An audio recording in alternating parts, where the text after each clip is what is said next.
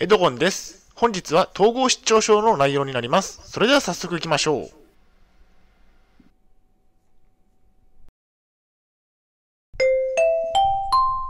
はい、HCAP チャンネルにようこそ。えー本日の内容ですが、恐怖の体感幻覚とは、えー皮膚、筋肉、内臓に激痛が走る、深掘りといった内容でお送りしたいと思います。前提条件としましては、現在私は統合失調症を患っています。精神病院に3年間入院をしていました。借金がありますね。大変申し訳ないのですが、ポッドキャストの方は写真が見れないのでご了承ください。えーそれではコンテンツですね。丸1番で統合失調症の体感幻覚について。丸2番で体感幻覚であざになったことについて。最後に本日の行動プランと終わりにがあります。以前以下のようなツイートをしました。統合失調症と診断されたわけですが、体感幻覚がひどい時期がありました。えー腹部に激痛が走り、半年間続きました。えー仕事中だろうと関係がありません。あざにもなりました。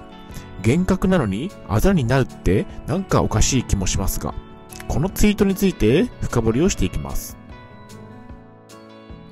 ではまず丸一番で、統合失調症の体感幻覚について。えー皮膚にかゆみや痛みを覚える。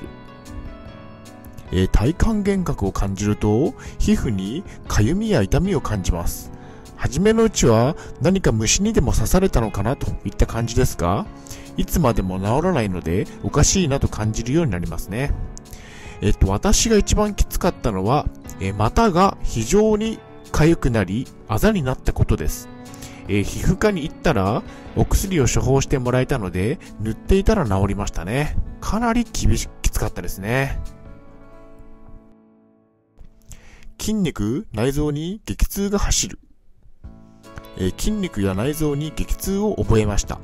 えー痛みは内臓の病気のせいではないと直感で分かりましたね。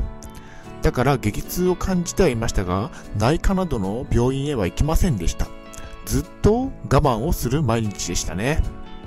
えー、っと、しばらくして精神病院へ入院をすることになり、そこで痛みは体感幻覚であると主治医から聞けたので、原因がようやく分かりました。え内科に行って特に異常が見つからない見つからないにもかかわらず痛みが続く続くようであれば精神科を受診してみましょうえっと内臓の病気ではなくて精神的なものだったということですね次に丸2番で体感幻覚であざになったことについてかゆみからあざに先ほども少しお話ししましたが、股のかゆみからその箇所があざになったことがあります。えー皮膚科でお薬を処方してもらいました。えこれは体感幻覚ではなく、本当に何かの原因で痒くなり、あざになった可能性もありますね。内臓激痛によるあざ。また、数年後に内臓に激痛が走る症状に襲われました。そしてその内臓の箇所の皮膚の部分がまたあざになったんですね。内臓の激痛は体感幻覚だったのかもしれませんが、内臓が痛くてその箇所を擦っていたのであざになった可能性がありますね。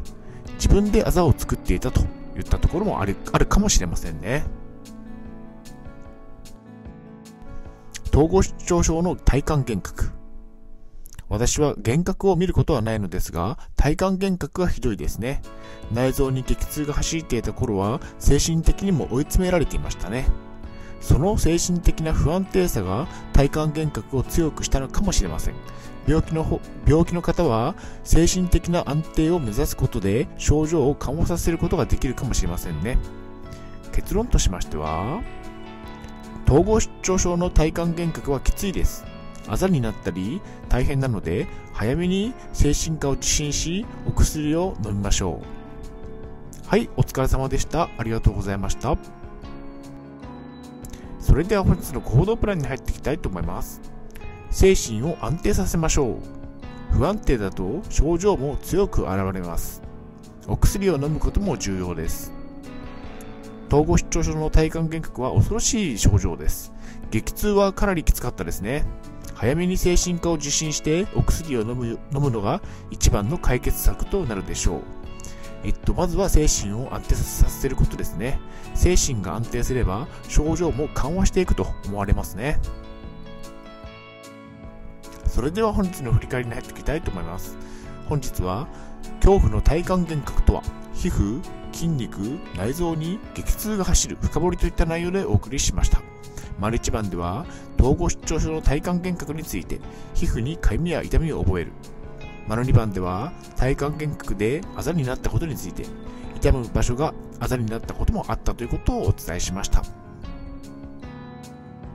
はい、最後に終わりにです。最後までご覧いただきありがとうございます。ブログ h カップも4年間運営しています。Twitter もやってます。